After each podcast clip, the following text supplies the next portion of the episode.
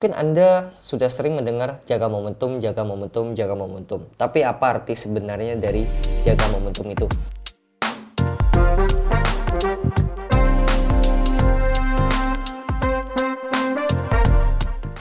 Welcome to Marketing Podcast dengan saya Remblenda di sini. Nah, di episode kali ini saya akan membahas khusus tentang momentum. Apa sih itu momentum? Kemudian kenapa momentum itu begitu penting? Bagaimana agar bisa kita itu tetap menjaga momentum yang dibutuhkan untuk mencapai kesuksesan yang kita mau, apa pun itu, ya. Nah, mungkin Anda sudah sering mendengar jaga momentum, jaga momentum, jaga momentum. Tapi apa arti sebenarnya dari jaga momentum itu? Saya akan mulai dengan cerita uh, di mana ada salah satu seorang teman saya ya.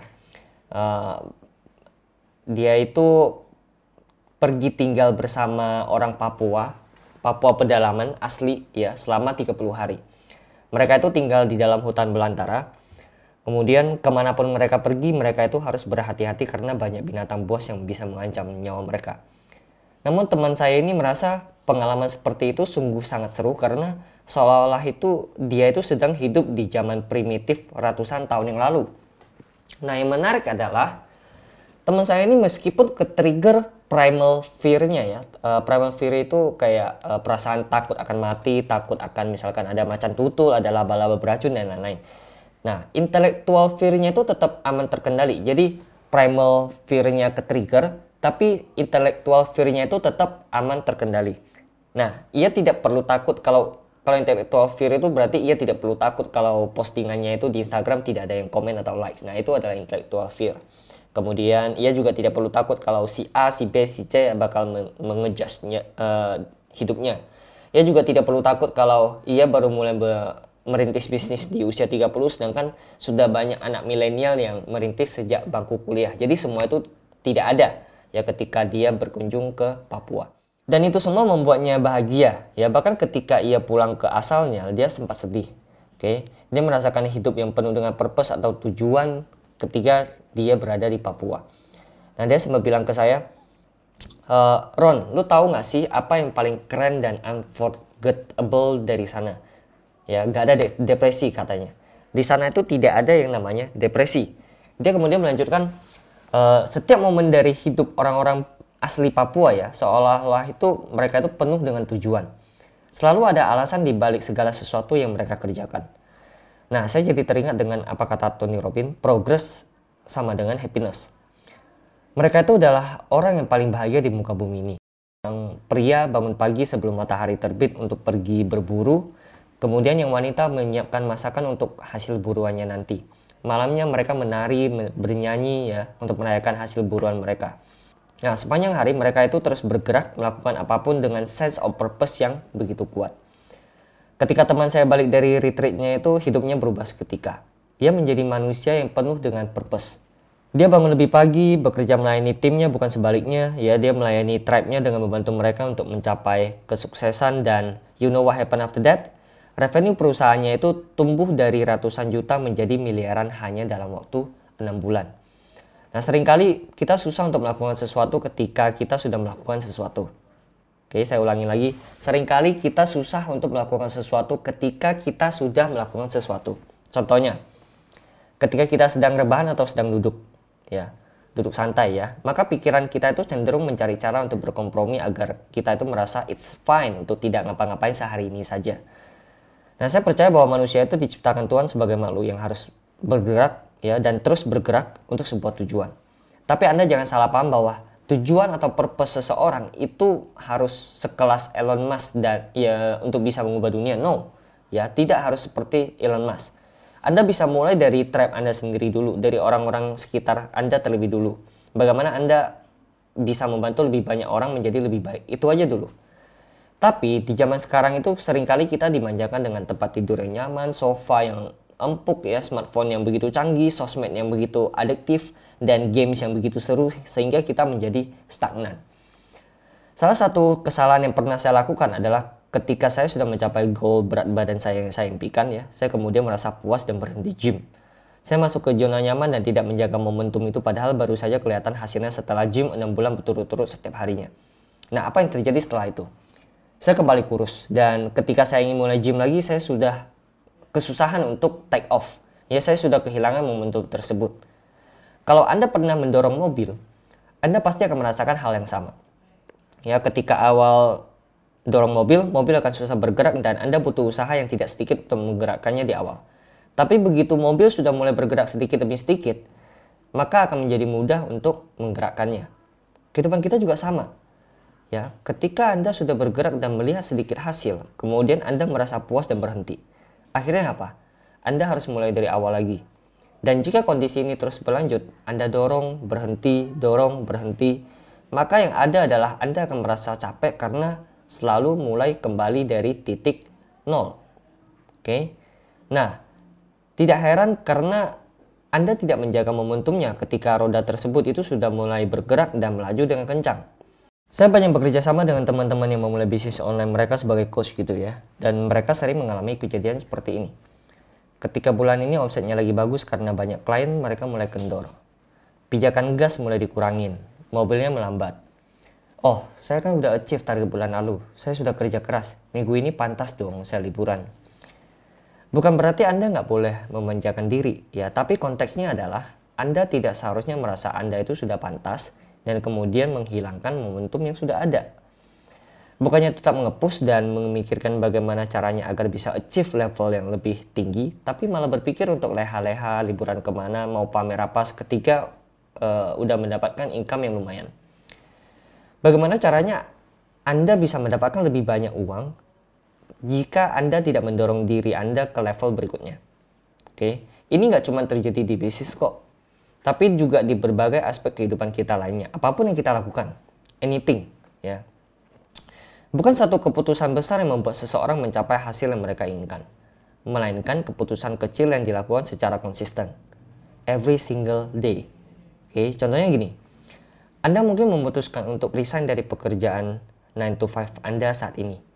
Dan Anda mulai mengerjakan sesuatu yang sudah menjadi impian Anda dari dulu. Well, that is a big decision tapi, sanggupkah Anda untuk tetap konsisten dengan keputusan-keputusan kecil setelahnya? Misal, bangun lebih pagi, show up tiap hari, hemat untuk nabung, kemudian hasil tabungan digunakan untuk investasi. Terus belajar tiap hari, workshop, seminar, podcast, buku, itu yang akan jadi makanan setiap hari. Sanggup? Belum tentu, ya. Nah, seberapa sering Anda melihat orang yang tadinya sudah berhasil kurus tapi akhirnya gemuk lagi? Atau sebaliknya, mereka yang tadinya udah berhasil gemuk terus kurus lagi. Berapa banyak Anda melihat orang yang berhasil mendapatkan uang miliaran, tapi mereka ujung-ujung kembali jadi gembel lagi? Ya. Atau mungkin Anda sendiri pernah mencapai omset lumayan dalam bisnis Anda, kemudian Anda merasa sudah saatnya Anda memanjakan diri Anda.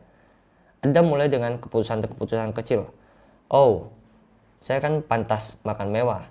Oh, saya pantas beli mobil baru ini oh saya pantas untuk liburan ke luar negeri eh, 20 hari, 30 hari. Even Anda baru saja mendapatkan revenue lumayan, tapi karena keputusan-keputusan kecil tadi, itu menggerogoti finansial Anda, menggerogoti uang Anda. Jadinya apa? Ya, Anda balik lagi ke posisi semula. Anda mulai dari nol lagi. Ya, karena Anda merasa Anda sudah cukup pantas. Ini semua tentang menemukan uh, momentum Anda dan ketika momentum itu datang, Anda terus push, terus action. Anda tidak seharusnya cuma memaintain, tapi Anda harus push beyond limit. Ya, karena Anda tahu Anda punya potensi yang lebih dari sekedar memaintain apa yang sudah dicapai sekarang ini. Seperti kehidupan teman-teman kita yang di Papua tadi ya, mereka bangun untuk misi tertentu. Mereka tidak cuma sekedar bertahan hidup, tapi building better lives. Oke, okay? yang wanita menjahit untuk anak-anaknya, mereka memasak untuk keluarganya. Yang laki pergi berburu, membangun perangkap. Ya. Dan mungkin Anda ngomong kayak gini, tapi kan saya belum tahu gimana caranya untuk punya duit seperti Elon Musk, Bill Gates agar saya bisa mengubah dunia, agar saya bisa change the world.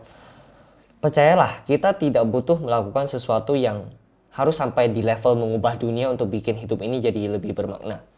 Kita tidak akan pernah bisa mengubah dunia kalau kita tidak berhasil mengubah diri kita sendiri dan orang di sekitar. Bahkan banyak orang di luar sana itu untuk sekedar tujuan saja mereka nggak punya gitu loh. Ya, bagaimana jika Anda memulainya dari mini purpose setiap harinya? Ya, berapa banyak orang-orang di luar sana yang begitu bergairah ketika mereka menemukan purpose-nya di awal-awal. Mereka menemukan tujuan hidupnya di awal-awal. Ah, ya. saya akan mengikuti kelas tantangan 30 hari untuk membangun bisnis coaching saya agar saya bisa membantu lebih banyak orang sekaligus saya bisa dapetin uang. Well, hari pertama masih semangat. Kemudian hari kedua, ah masih ada 28 hari lagi lah, saya akan terus saya akan terus semangat, saya akan mengubah hidup banyak orang. Hari ketiga, oh hari ini lagi apes, jadi mager. Challenge-nya nanti aja lah. Saya akan kerjakan besok sekaligus sama yang hari ini, yang udah keteteran. Hari keempat, kelima, dan seterusnya melempem dan kembali ke rutinitas. Ya, kita semua begitu antusias dan bergairah pada awalnya. Tapi kenapa sering kali kita letoy di tengah jalan? Karena ketika kita sudah menciptakan momentum dan bergerak, maka kita harus terus bergerak agar tidak kehilangan momentum tersebut. Sekali hilang, maka susah untuk menemukannya lagi. Itu juga menjadi alasan kenapa kelas challenge yang saya adakan untuk membantu teman-teman yang ingin memulai bisnis online as a coach, ya durasinya itu setidaknya 21 hari, itu pun paling minimum 21 hari. Alasannya tidak lain adalah untuk membentuk momentum, memberi ruang untuk terus menggerakkan momentum itu dan membentuk habit baru. Ya, Anda tahu orang-orang sukses di dunia ini, uh, entah itu di bisnis, di kehidupan romansa mereka, di karir, di pelayanan mereka, rahasianya apa? Rahasianya adalah ketika mereka sudah naik ke level tertentu, mereka tidak stop. Mereka terus berpikir bagaimana sih caranya mereka bisa menjadi versi terbaik dari diri mereka. Bagaimana caranya mereka bisa melebarkan tujuan hidup mereka untuk membantu lebih banyak orang lagi. Mereka terus push, push, dan push. Bagaimana caranya bisa membuat mobil ini bergerak jauh lebih cepat. By the way, jika Anda termasuk yang suka stop ketika mobil sudah bergerak, ya, Anda tidak aneh kok ya justru wajar menurut saya karena 98% orang di dunia itu melakukan itu gitu loh oleh karena itu anda jangan heran kenapa orang sukses itu hanya 20 hanya 2% di dunia bukan cuma tentang seberapa banyak uang yang harus anda dapatkan tapi juga tentang bagaimana anda bisa menjadi versi terbaik dari diri anda ya bagaimana anda bisa bertumbuh dari hari ke hari sebagai seorang manusia eh, kemudian berapa banyak keluarga yang bisa anda bantu berapa banyak nyawa yang bisa Anda selamatkan, ya berapa episode podcast yang bisa Anda bikin untuk menginspirasi orang lain, berapa banyak tulisan yang bisa Anda tulis. Dan semua tujuan Anda itu pastinya beda dengan tujuan saya. So, milikilah mental baja untuk tidak berhenti. Oke, okay? Anda tahu bola bowling dong ya. Nah, sama halnya ketika Anda ingin memberhentikan bola bowling yang digelindingkan dari ketinggian 100 meter misalkan, anda dengan mudahnya bikin bowling tersebut stop ketika baru saja mulai bergerak sekitar 1-2 meter. Tapi ketika sudah gelinding ke bawah sejauh 50, 60, 70 meter, maka Anda akan kesulitan untuk menghentikannya karena sudah sangat kencang lajunya. Ya, itu sama halnya ketika Anda sedang melakukan sesuatu dan berhasil mendapatkan momentum, tapi Anda terus ngepush. Anda akan susah untuk dihentikan. Pertanyaan saya untuk Anda, di mana Anda kekurangan momentum di hidup Anda? Berapa kali Anda memulai sesuatu dan akhirnya menyerah karena tidak ada momentum? Bagaimana Anda bisa memastikan segala sesuatu yang sedang Anda kerjakan, Anda bisa punya momentum di dalamnya dan mendorong diri Anda untuk melakukan lebih baik dari hari ke hari? Itu adalah ketika Anda melihat diri Anda menjadi lebih kurus, lebih gemuk, lebih segar, lebih banyak uang, lebih tenang, lebih bisa kontrol emosi, lebih rajin, lebih berbakti, dan masih banyak lagi. Pada intinya adalah Anda harus melihat hasil terlebih dulu. Semua itu menandakan Anda sudah di level yang lebih tinggi daripada sebelumnya. Dan ketika Anda menyadari itu, anda terus mencari versi yang lebih baik dari diri Anda sebelumnya setiap hari. Anda akan menjadi manusia yang lebih baik daripada sekarang 3, 5, 10 tahun mendatang. Dan saya jamin Anda akan kaget dengan pencapaian Anda sendiri. So, temukan tujuan hidup Anda, terus bekerja untuk menghidupi tujuan itu, ciptakan momentum dan itu yang akan membuat kerja keras Anda menjadi tidak terasa karena ada big why di baliknya.